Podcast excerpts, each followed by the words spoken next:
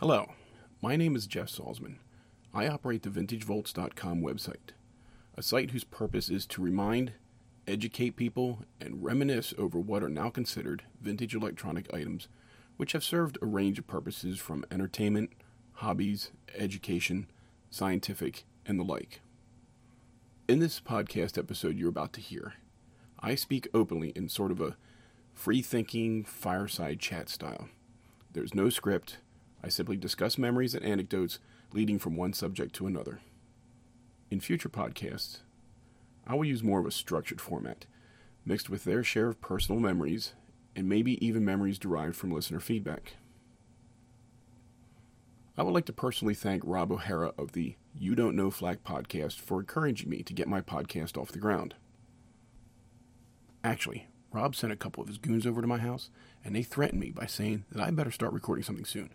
Otherwise, and I quote, it would be a shame if something would happen to that mint condition Commodore SX64 computer you have over there.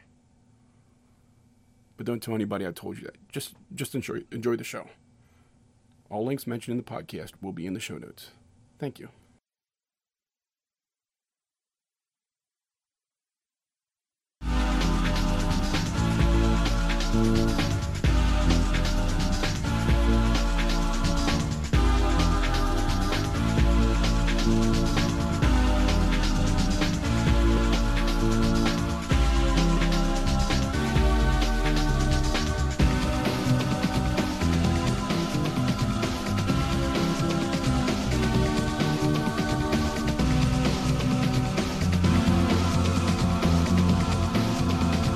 Hello, everybody, and welcome to this edition of Vintage Volts. Today, I want to talk about a history of electronics. Not necessarily the history of electronics, but a history of electronics. A history where everybody seems to have their own special version. For example, look around the room where you're at. Uh, or if you're in the car, look around your car, look at the electronics in the dashboard, look at the TV and radio in the room. Uh, if you're outside, you can look around and even see some of the signs on the stores, whether they're lit by a simple fluorescent light or whether they're modern LED array multicolor moving screens. Everywhere you see an electronic device, there's a history that got it to where it is today. Now, I'm recording this podcast in my workshop. And anybody who's been following my tweets and you know reading my Facebook posts have probably seen some of the stuff that I have here, or at least um, seen what I had written about them. I look around this room and I see an awful lot of electronics, from simple things like, well, there's a mouse, in front of my computer keyboard. I see battery chargers. I see joystick controllers from older PCs. I see older PCs. Uh, from here, I can see you know, some Commodore 64 boxes. I can see a Commodore Amiga computer, a TRS 80 Model 4, a Texas Instruments TI 99 with expansion box, uh, there's one of the original Candy iMacs, the the, uh, the all-in-one units that had the color cases. This one just happens to be orange with a purple keyboard. I see a Cisco router, 24-port network hub.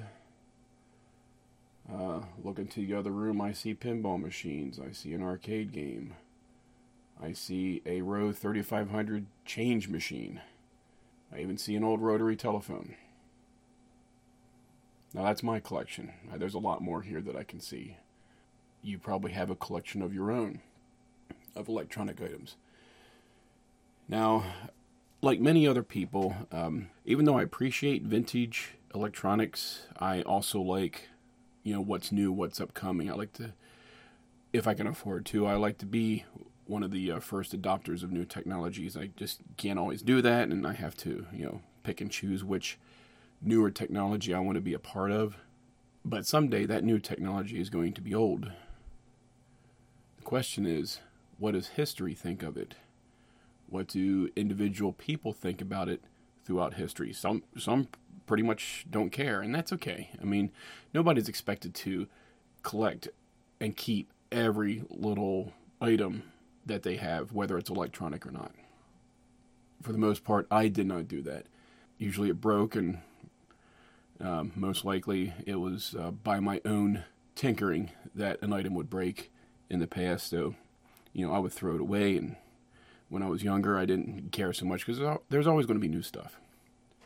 And as I got older, um, as with many people who get older, they kind of remember the stuff that they had. And for some people, it's just just as much as well as a cherished memory than it is to actually have the item. I sometimes like to buy my childhood and find an, exact, you know, replica or duplicate of something that I had that I enjoyed that has memories tied to it. And I'll go to the usual places like eBay or thrift shops or, you know, antique stores now. You know, it's not all just wooden chairs and metal tables. It's, you know, older electronic devices like old, uh, you know, tabletop kitchen radios. There are items that I like to collect and I like to keep uh, because it has the certain memories attached to it. And because I still have a little bit of shelf space left, right? So that's why I wanted to talk about a history of electronics. As I said before, everybody has their own personal history when it comes to electronic devices. Let's start with something simple a radio. Whether it's the radio in your car, the radio in your kitchen, the radio or stereo system that might be in your living room or, or um, den, or even out in the garage. You have a radio there because you wanted entertainment. But radios tend to activate that part of the memory associated with music. Now, it's been told before that music, listening to a certain song, can really trigger certain memories. And like, oh, I heard that song before, or I forgot about that song. You, know, you've said it to yourself many times when you're listening to the radio. And you just remember one point in time, or more than one point in time. Now, modern radio can do that just as well as an old fashioned radio. Sight unseen, you're listening to a radio through headphones, or you know, you could be listening to a, a song on your uh, your iPod, but it still brings back memories. Now, for some people who like to tie those memories into something a little more tangible, it's it's kind of nice when you hear the song on an actual radio that you would have normally heard that song before. I have posted on my YouTube channel this old uh, it's it's just a basic AM/FM radio, something that somebody would have had in their uh, kitchen counter in the 70s. And what I thought was interesting about that, I, I actually recorded the video because when I turned it on to see if it worked, remember this radio is from about the 70s. I I heard the song. was it Staying Alive, Night Fever? I forget what it was. I heard a Gees song. Uh, I'll put a link to the to the video in the show notes, and it's when I look at that link that I'll remember what it was. But I do remember it was a Gees song, and you know, and and that's the kind of music that would have probably come out of that radio when it was sitting on somebody's kitchen counter or on their desk in their in their den. So that's that's memories mixed in with you know the tangible good. You see, you get kind of the tactile feel from it. You hear the music. I mean, it just it steps you right back into the 70s again. So those are the stronger memories. Not just you remember that song from the 70s and you remember hearing it. It was popular. Uh, you got up early for school. Breakfast was being made, and you'd always hear certain songs on the radio before you went to school because those were the popular ones at the time and it just draws in those memories. Same thing with TV. Now, of course, TV isn't something that you can always just listen to. Some people do. I, I remember when I was younger, I used to take my cassette recorder, the, the, the single cassette recorder, and hold it up to the TV speaker and record TV shows. I, th- I think I recorded a lot of Gilligan's Island shows that way. And then later on, I would listen to them. But back then, the, the visual images were fresh in my mind. So I could listen to a TV show and sort of watch it in my mind. Then again, I could have done the same thing, just recording songs from the radio. So I had my own mixtape. My own favorite songs were recorded, so I didn't need to have the visual so much, but at least I had the recording of the, the songs that I wanted. But with real TV, for the most part, you have to be able to see what it is that goes along with the audio. Now, the difference between today's TVs, which are mostly flat panel, and of course, they use the new high def broadcasting standards, uh, not the old NTSC standards, is there, there's, a, there's a disconnect in the experience of what TV was like. It's very hard to reminisce about an old TV show that is redisplayed on a high definition screen that doesn't have those tiny black lines going through the screen, you know, because of the differences in technology. Older TVs, uh, the, the, the ones that were the large tubes, or even the uh, some of the rear projection televisions, the NTSC standard had so many lines that it could basically draw an image, and between those lines on a lot of tubes if you looked real close at the tube itself, you'd see a lot of red, green, blue dots all in rows, and all those rows separated by just a, a tiny fraction of a black line, but you could distinctly see the rows. And that just kind of created a certain visual effect. No matter how much money you spend on a TV, they can only make that look so clear. And TV shows of the 60s, 70s, and 80s, that's what we lived with the biggest joy we got out of a high quality television was um, how well they could define the picture. But it was still the same signal that fed that picture. There's only so much resolution available in the old NTSC uh, video standards, or for those listening um, elsewhere in the world, you also have PAL and I believe it's pronounced SECAM. Uh, whatever the standard, there was only so much resolution available. So the memories that we get looking at the old television shows, for the most part, you're used to looking at them through a picture tube, a glass picture tube. Um, little bit of curvature to the screen. All that, uh, the reflection off the screen that you know has the slight curve in the reflection. All that is a memory of how you used to enjoy entertainment. Just recently, I, I've been trying to catch up on some old TV shows that are now made available on like Netflix or uh, Amazon Video or Hulu.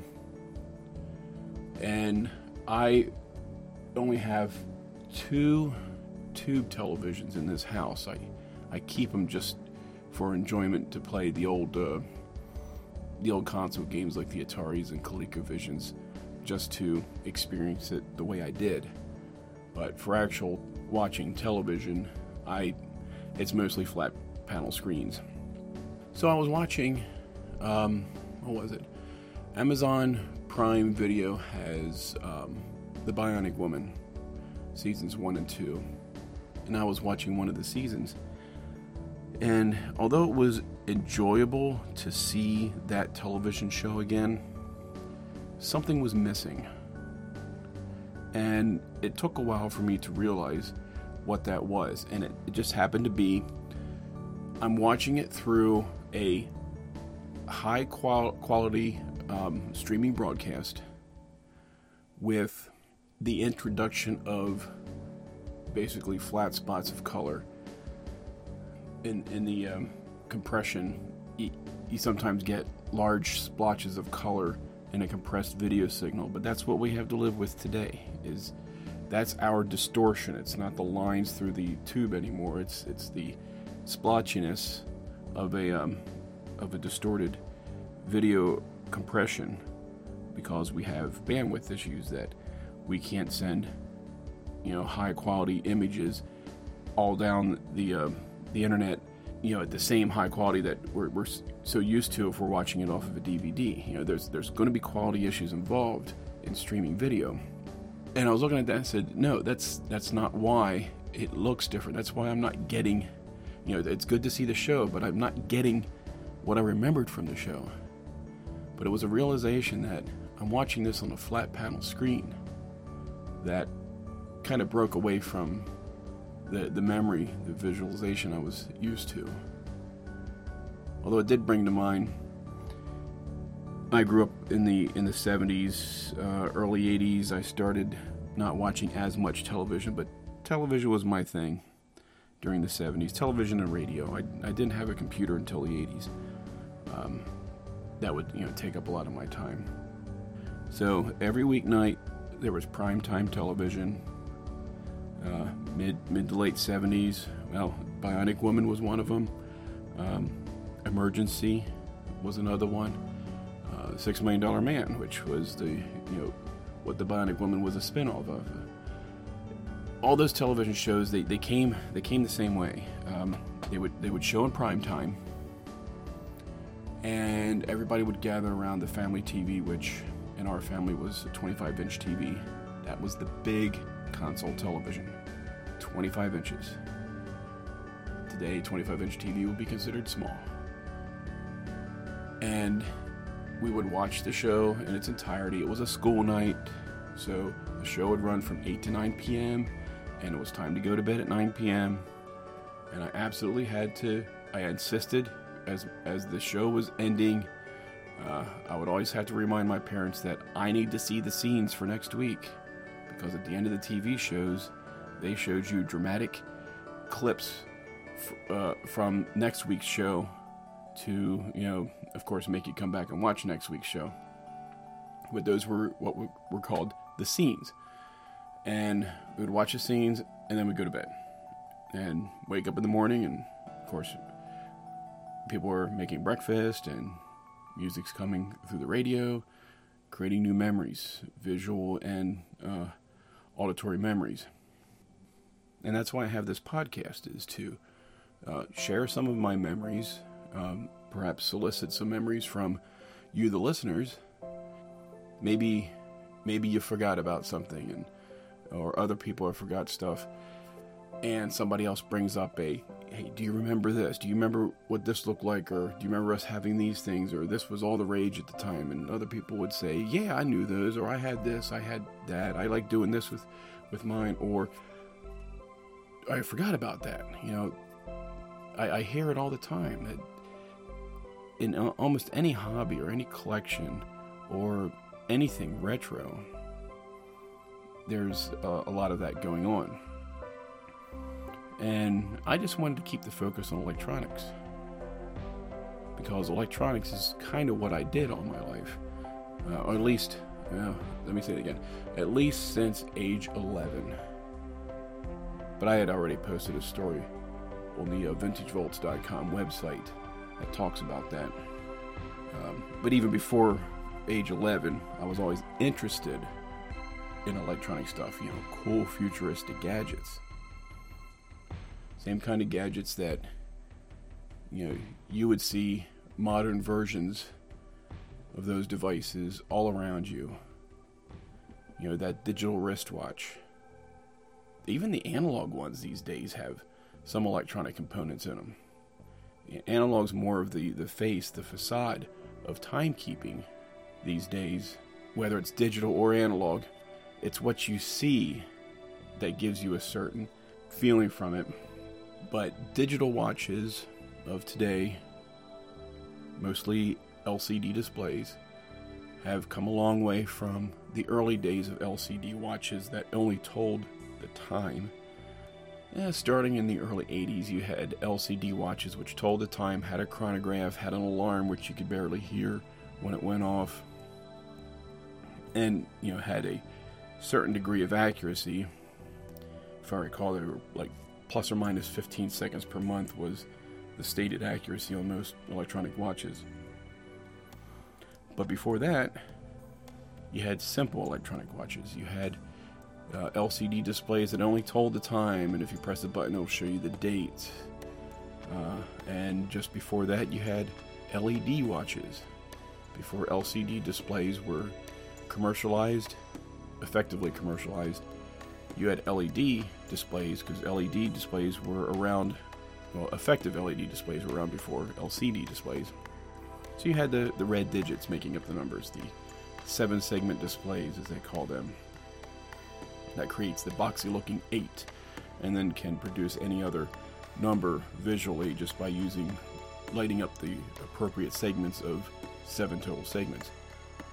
So the original timekeeping, when it wasn't a wind-up analog watch, when it when it went electronic, it was either powering a quartz oscillator, which was helping mechanics of an analog watch move around, or as most people uh, tend to think of when they say an electronic watch, is one that has the digital displays. And I mentioned LED watches because that was the first electronic watch I had. Is a Texas Instruments LED watch. It was the greatest thing. It cost a fortune at the time, but it was the greatest watch that I ever had. And and since that time, I was collecting all sorts of. Uh, every time a new watch with new features would come out, I would you know be anxious to get it. Um, you know, saving up allowances, or as I got older, uh, saving money I got for birthdays or holiday gifts, um, would go towards improving, getting an improved version of what I have. So for my LED watch that told me the time, the date, and the number of seconds that we're counting off, I improved that to an LCD watch of the same manufacturer, almost the same style, that basically told me the same stuff. I spent more money to just get an improved display. The batteries would last a lot longer. Then after that, I think some kid at school got a um, multi-function chronograph alarm watch, and I just had to have one of those. So once again, I saved money and got one of those. Now it could tell me the time and date, but also you know, act as a chronograph. The chronograph part was so cool, but I have yet to this day ever think that I had a good reason to use a chronograph. Uh, I never really timed anybody on a regular basis for sports or anything. I just, it was cool to have the chronograph. It just looks cool watching that count up. But I had to have the extra features. So I kept improving, getting better quality items as, as time went on. And I was creating a history of memories of what the different watches I had as I kept you know buying improved ones. And and they either broke or I sold them or or, or they got lost somehow in the past. And I am finding myself today, I'm actually going and buying um, exact replacements of what I used to have, buying my childhood, as they say. So, just like my first LED watch, I had recently acquired one just like it in, in great shape at a good price. And believe it or not, I still wear it from time to time. But when I put it on and I wear it and I use it, it does bring back memories of me sitting like in study hall. Um, at the time, they really didn't call it um, ADD, but there was a certain amount of that that just kept me busy through study hall. I would just um, keep it you know almost under control by playing around with the watch, um, even uh, taking it apart a couple times. um, the, the curiosity of it all. That's kind of what made it break in the first place. But anyway, it, it brings back those memories. For good or for bad, it brings back the memories of my childhood. You know, now I remember what it was like sitting in study hall in seventh grade and how big the auditorium was because that was the study hall how we had to sit two seats away from each other and two rows away from each other. So they basically kept two seats between us and, and the next person so we couldn't gossip. You know, we couldn't talk too loud or else, you know, we'd disrupt the study hall and, you know, we'd get detention, that kind of stuff. You know, those are the kind of memories.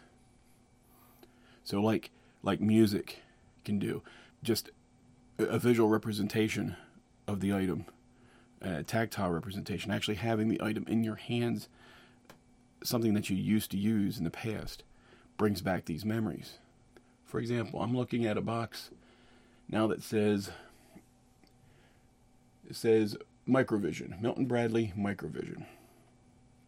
That is a portable handheld LCD display game from 1979, I believe, that uses interchangeable cartridges.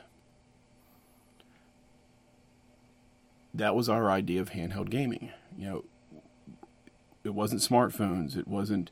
Um, it wasn't full fledged uh, Game Boys or, gosh, I'm losing track of what's even popular anymore.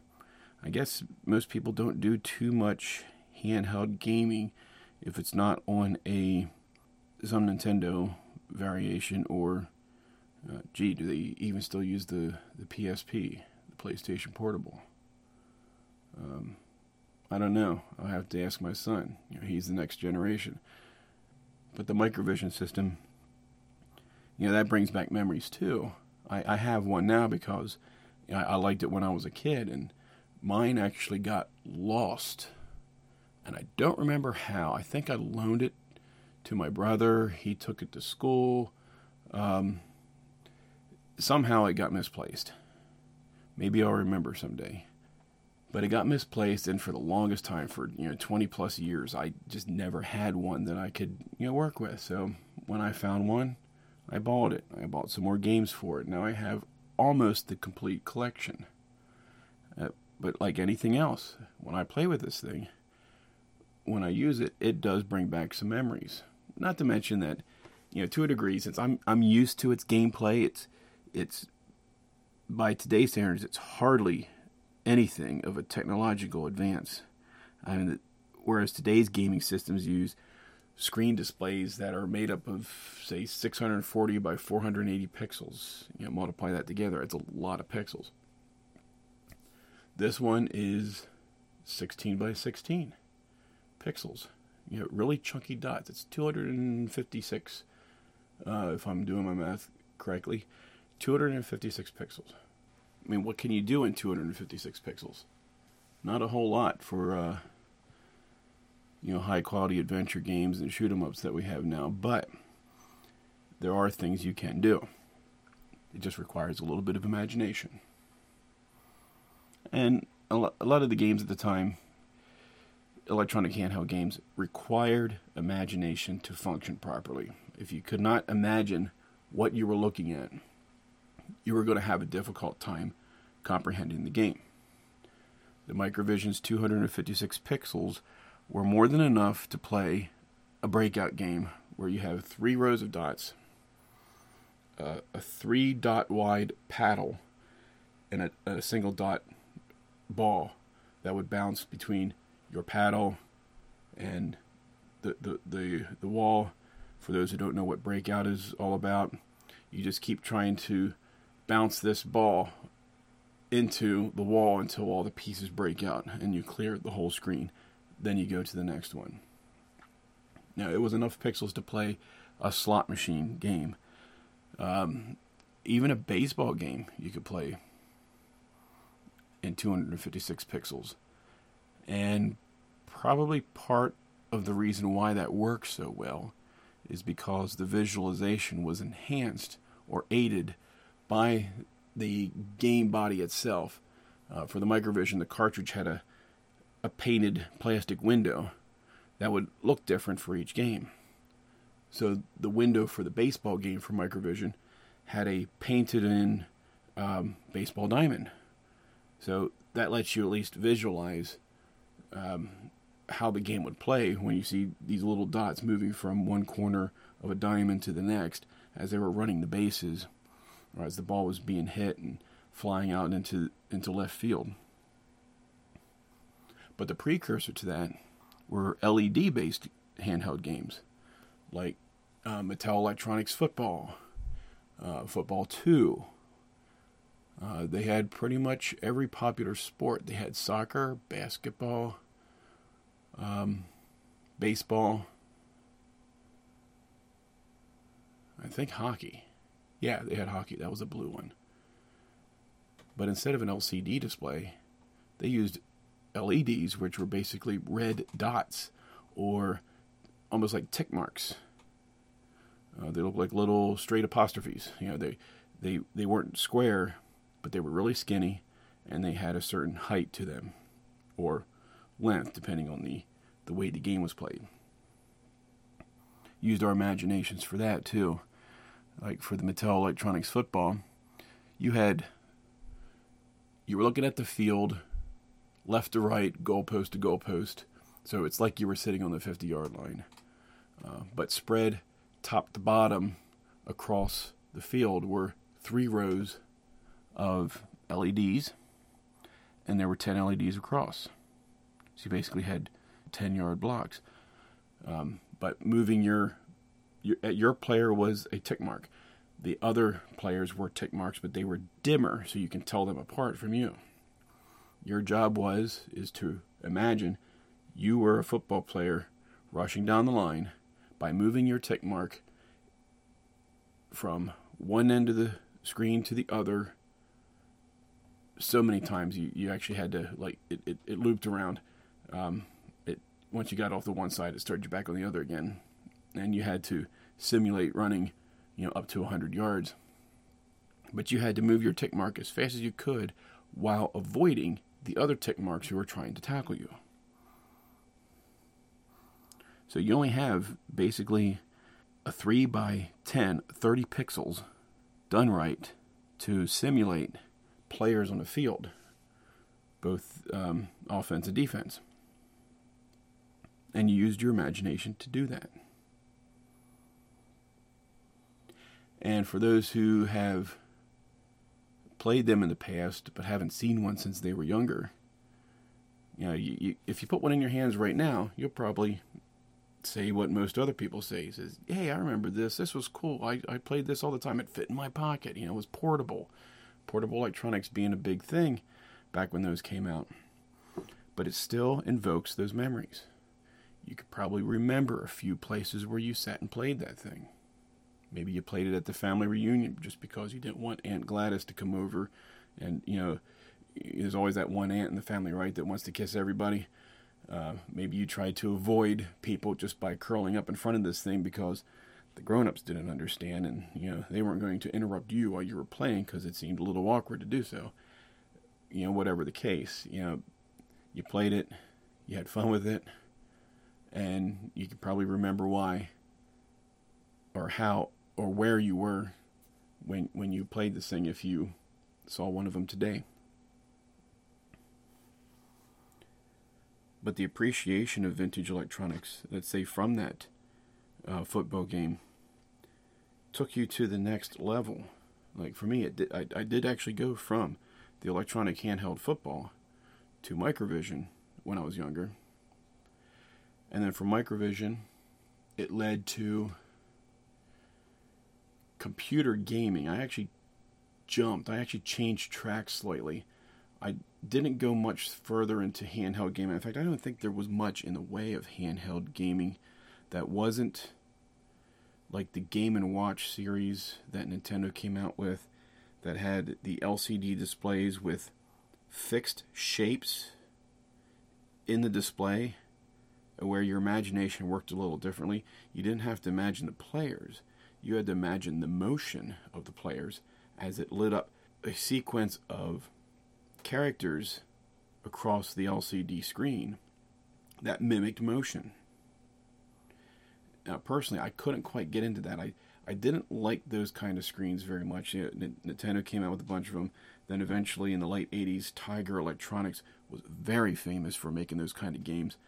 Uh, they would sell shelves and shelves and racks full of games that would all basically be the same size and shape, but would be different colors, but would have the same. I I don't think it was that big. Maybe two inch square display. That would have different characters.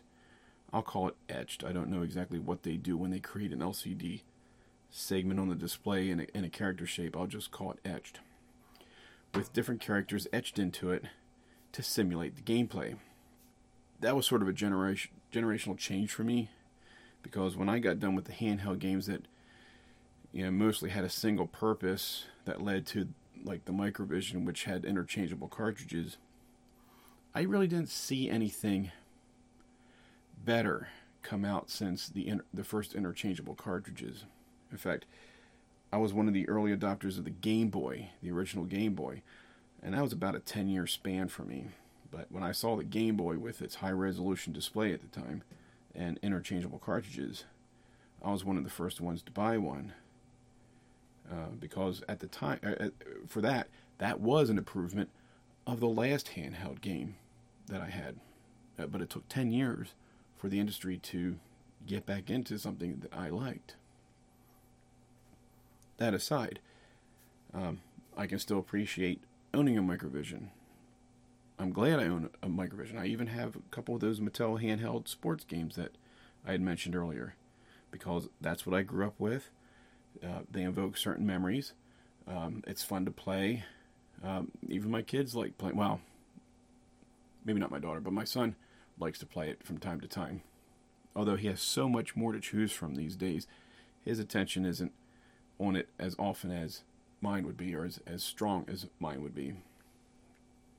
So for me, it's a trip down memory lane. But after the Microvision, my idea of gaming went from portable to something that was pretty much tabletop. I had an Atari 2600, very first gaming console that I owned. Actually, I co owned that with my brother, and I still have it to this day.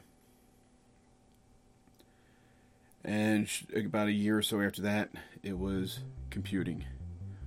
I, I played with enough computers going into a Radio Shack store and looking at the variations in the TRS 80 and making it do simple stuff by typing some commands in BASIC on, on the screen. I got in I got my very first computer called the Commodore VIC-20, and I still have that to, uh, to this day too. And that was gaming for me at the time, cartridge based on that hooks up to a TV or a computer that hooks up to a TV. Um, the difference between the two is one had cheaper games, that was the Atari 2600. The other one, I could program my own games. So basically, I, I outgrew handheld gaming and decided to sit at a desk or sit in front of the TV and play. But most people, most people remember the first video games they played, and although they wouldn't be dying to play it again, they'll certainly welcome the opportunity to play it again if it came up. You know, if you went to somebody's house and you know they told you they had an Atari 2600 that they picked up at a flea market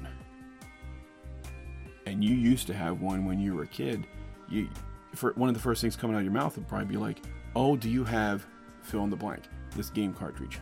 Probably Combat, maybe something a little obscure, uh, or do you have Pac-Man? Do you have Space Invaders for it?" I can almost bet you'll be asking that kind kind of question, but you would welcome the opportunity to play it.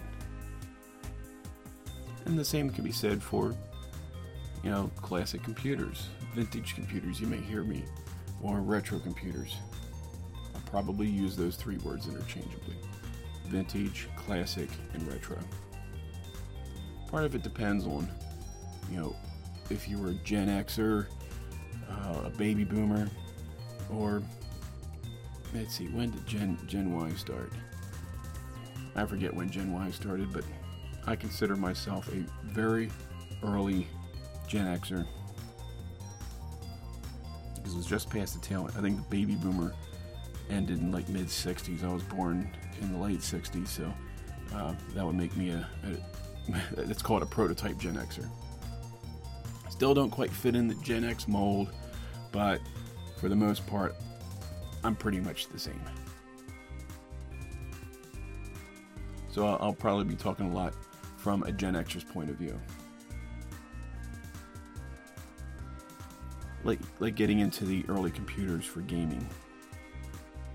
Yeah, I was, um, let's see, I was 15 years old when I got my first computer. And at the time, about the only thing I could use it for was for games. It was expensive enough to get the computer, even though it has, you know, probably one tenth of one percent of the computing power of today's computers. Um, it was expensive to get. I think it cost in 1981 dollars uh, $399. So, 1981 dollars that would have, you know, if you take $399 today, you could probably get a, a workable laptop. But back then, it was an equivalent of spending probably closer to 1000 1500 today.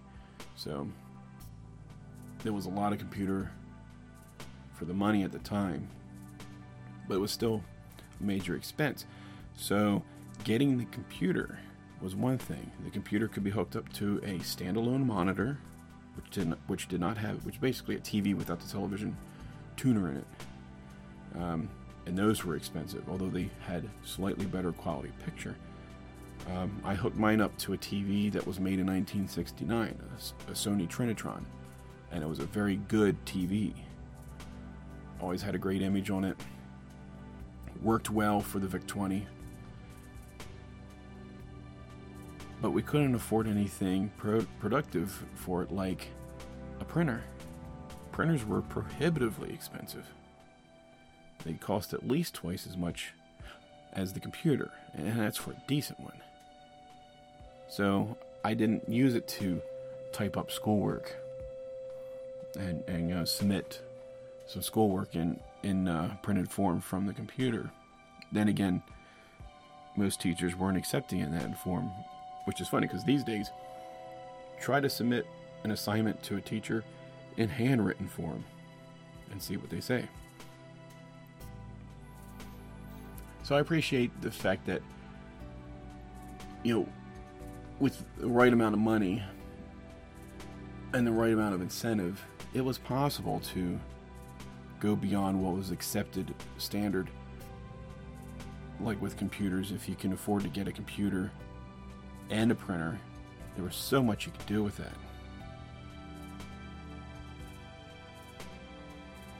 But for me, it was it was um, to play games and to learn how to program a computer in BASIC, in the BASIC language. And I also started learning to program in assembler, the, the, the raw coding that the computer's microprocessor works best with.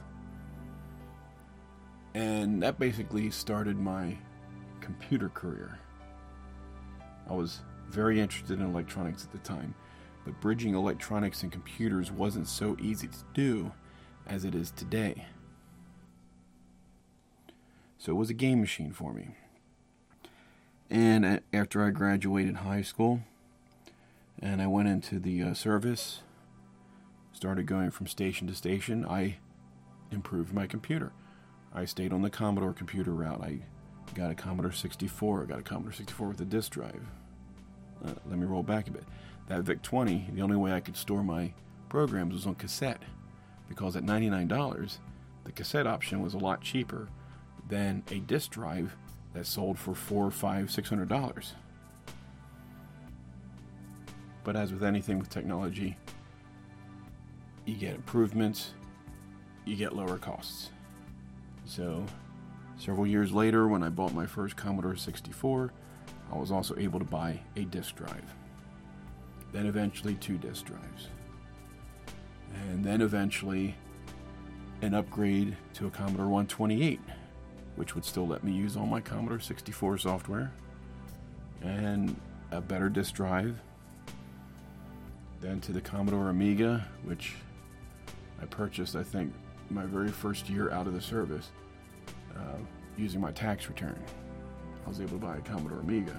Now I, now I couldn't use any of my Commodore 128 or Commodore 64 stuff. Completely different system. But I improved it. But I still remembered the Commodore 64. And I remembered the 128. Years after having the Amiga, I started finding Commodore 64s and Commodore 128s and disk drives at flea markets. uh, really cheap. This is about the mid 90s now. Um, I found them really cheap, and I remembered having one. And it's like, oh, I used to do this with that, and I used to do that.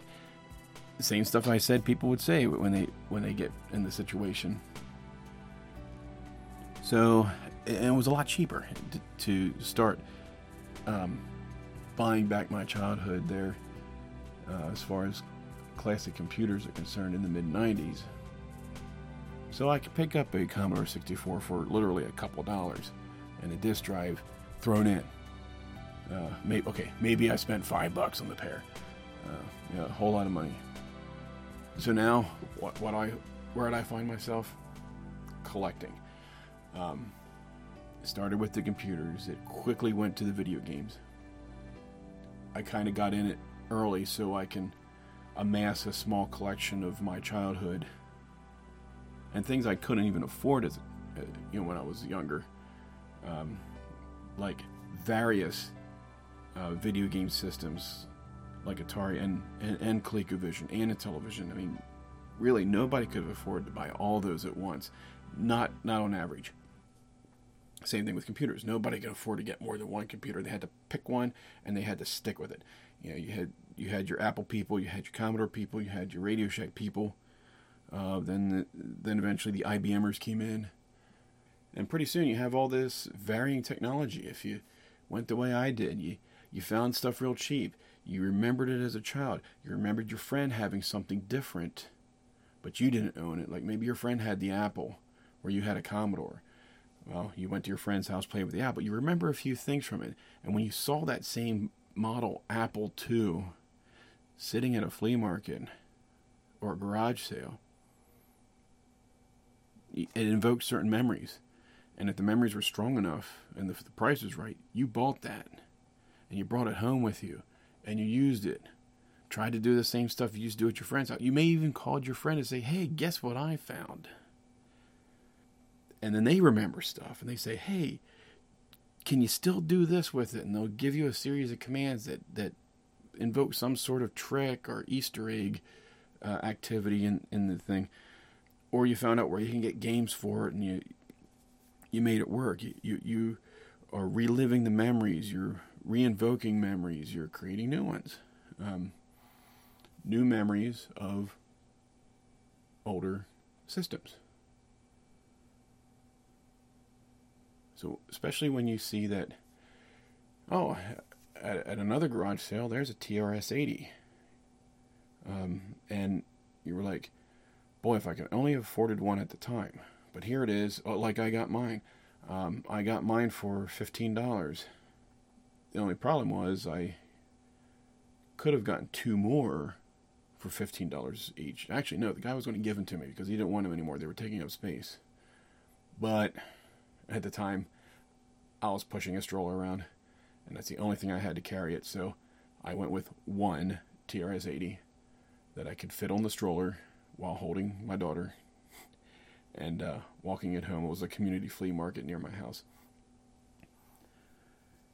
Yeah, some regrets that I didn't have a wagon that I could pull them in, but that aside, I never owned a TRS 80 until then.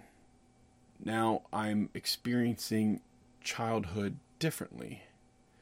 Not my personal everyday interactions with vintage electronics, but filling in some gaps, doing what ifs.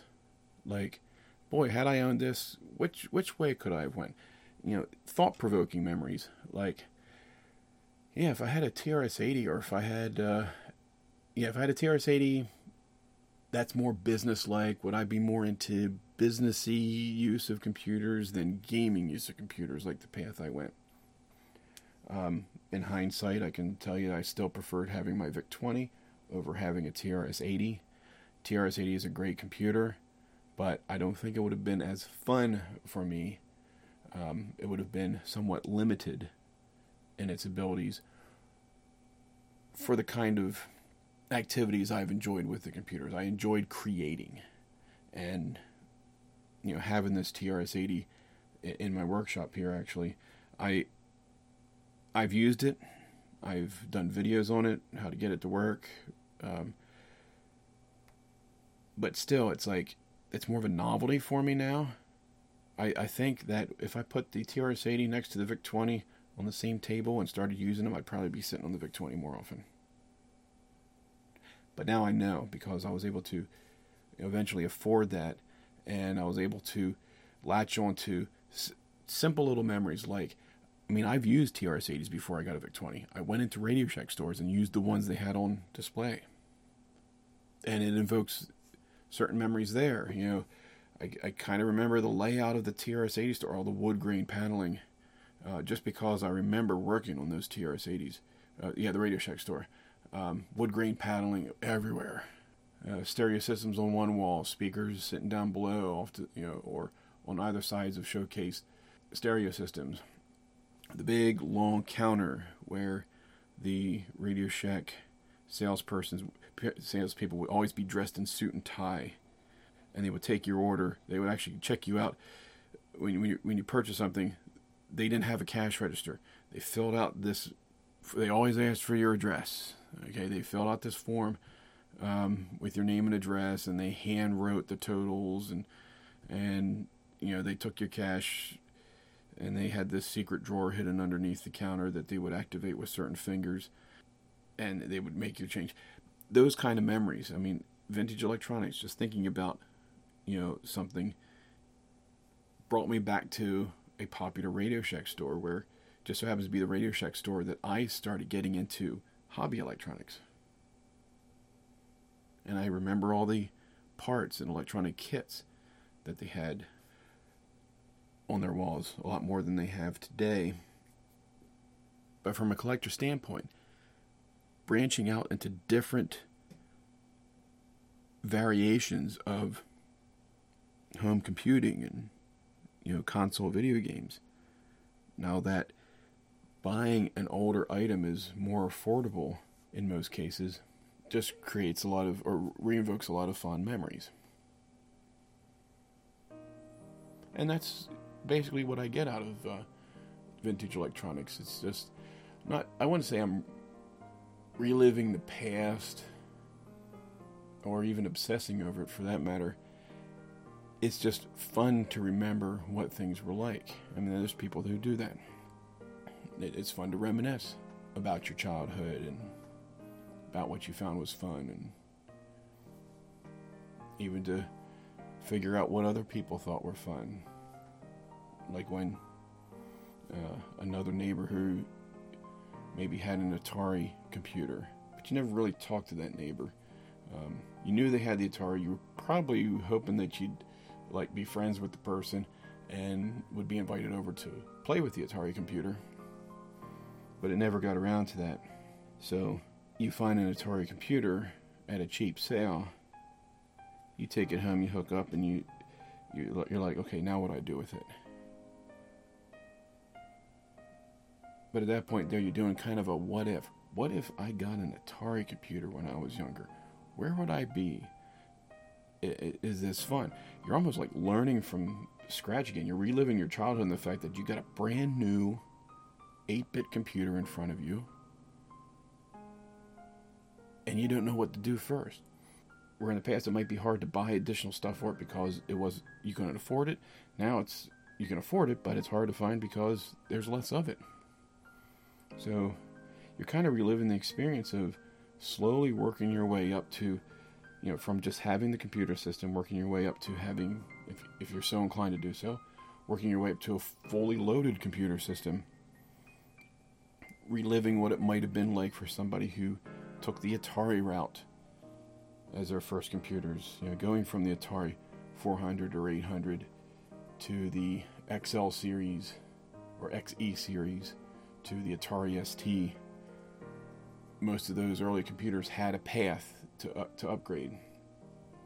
And there's a certain appreciation in being able to do that because you can kind of appreciate what certain people went through. So you, uh, me, it's no lie, I'm big into Commodore stuff. So I do have a lot of Commodore stuff in my collection.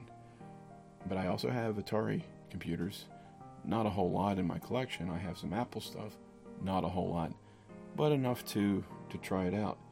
Um, if I see somebody writing a blog post uh, that you know, they used to play this game on the uh, on the Apple II, Apple IIe or something. I can actually pull out my Apple IIe, find the game, some way, shape, or form, get it transferred over to the Apple, and play it. You know, on real hardware. I'm not talking emulation here. I'm talking on real hardware, experiencing it just like somebody would have in the past. It's it, it's like taking somebody else's trip down memory lane. You know, we do that watching TV. Yeah, both in fact and fiction. I mean, a lot of people like to see, um, yeah, just just to prove that going down somebody else's memory lane isn't isn't kooky. A lot of us are guilty of doing that just by watching documentaries on TV. You know, you read it, you, you watch a documentary about somebody's life. You're reliving their life from their point of view. Not so odd about that. Just, you know, collecting vintage electronics or enjoying a piece of vintage electronics is very similar to going down somebody else's memory lane if it was something that you never owned. But you can appreciate what it was like. Or maybe you've always wanted it and now you can finally afford it because it's only 15 bucks at, at, at a local swap meet. So for future episodes of Vintage Volts, I'll most likely to be taking you down those memory lanes, creating documentaries of various types of vintage electronics or specific items of vintage electronics because I I feel there's a story around it. There's a story to be told. And I wanted to share those stories with my listening audience. And if you have any stories you'd like to share, I'd be more than willing to read them or listen to them. You can send me an email at podcast at vintagevolts.com. Like if you're driving down the road and you know you got you got your stereo on it's got the built-in satellite radio song comes on the 80s channel you know something from def leppard or foreigner and you remember that time when you had your old beat up car your very first car that you owned you went out and bought the cassette tape that had that song on it. You put it in your tape player and it ate it. That's a story to remember. Good memories aren't always quote good memories, they could be bad memories that had an influence, that were strong, that did greater good. For example, you know, if your cassette tape, if the old Kraco cassette tape that you bought at Kmart or some other uh, cheap store, and you bought it Kmart for 20 bucks, that had the two 4 inch speakers that you wired up loosely underneath the dashboard, is what ate your tape. Well, and started eating your other tapes you weren't going to stick with that. The good thing was you got rid of that piece of junk and put in something better, like a Pioneer radio or a Kenwood radio or, or whatever, that wouldn't eat tapes and, for that matter, had better so- sound quality. It may have even had a digital AM/FM tuner instead of that little bar that you'd have to crank the knob for. So if you have the stories, go ahead and write me. I like I like to hear what you uh, what you all have. What what invokes um, good memories? What items do you have that, or or that you bought just because they invoke good memories, or or do they even invoke good memories? I look forward to reading them. Meanwhile, I'm going to work on a topic for the next episode. Um, I don't have a steady timeline worked up yet. I want to jot down some ideas and some notes to to at least build up, have at least th- three or four episodes, topics ready to go so I can kind of keep them rolling. So until the next time, I bid you farewell and thank you for listening. Stay tuned for scenes from the next episode of Vintage Volts. Take a look, take a look at. Your Christmas savings department store. Zoli's has Kraco Dashmaster AM/FM multiplex stereo radios for your car at savings to $30. One for cassette, one for eight-track tapes. Just push in your cassette and listen to your favorite music, or insert the eight-track tape in Kraco's in-dash or under-dash model and enjoy the beautiful sounds of stereo. Your choice, only $78.88 each. Proof that holiday happiness costs less at Zoli's. And now, scenes from the next episode of Vintage Volts. The problem with them is that they really ate up battery power. But that's not the real reason why many of them were simply discarded.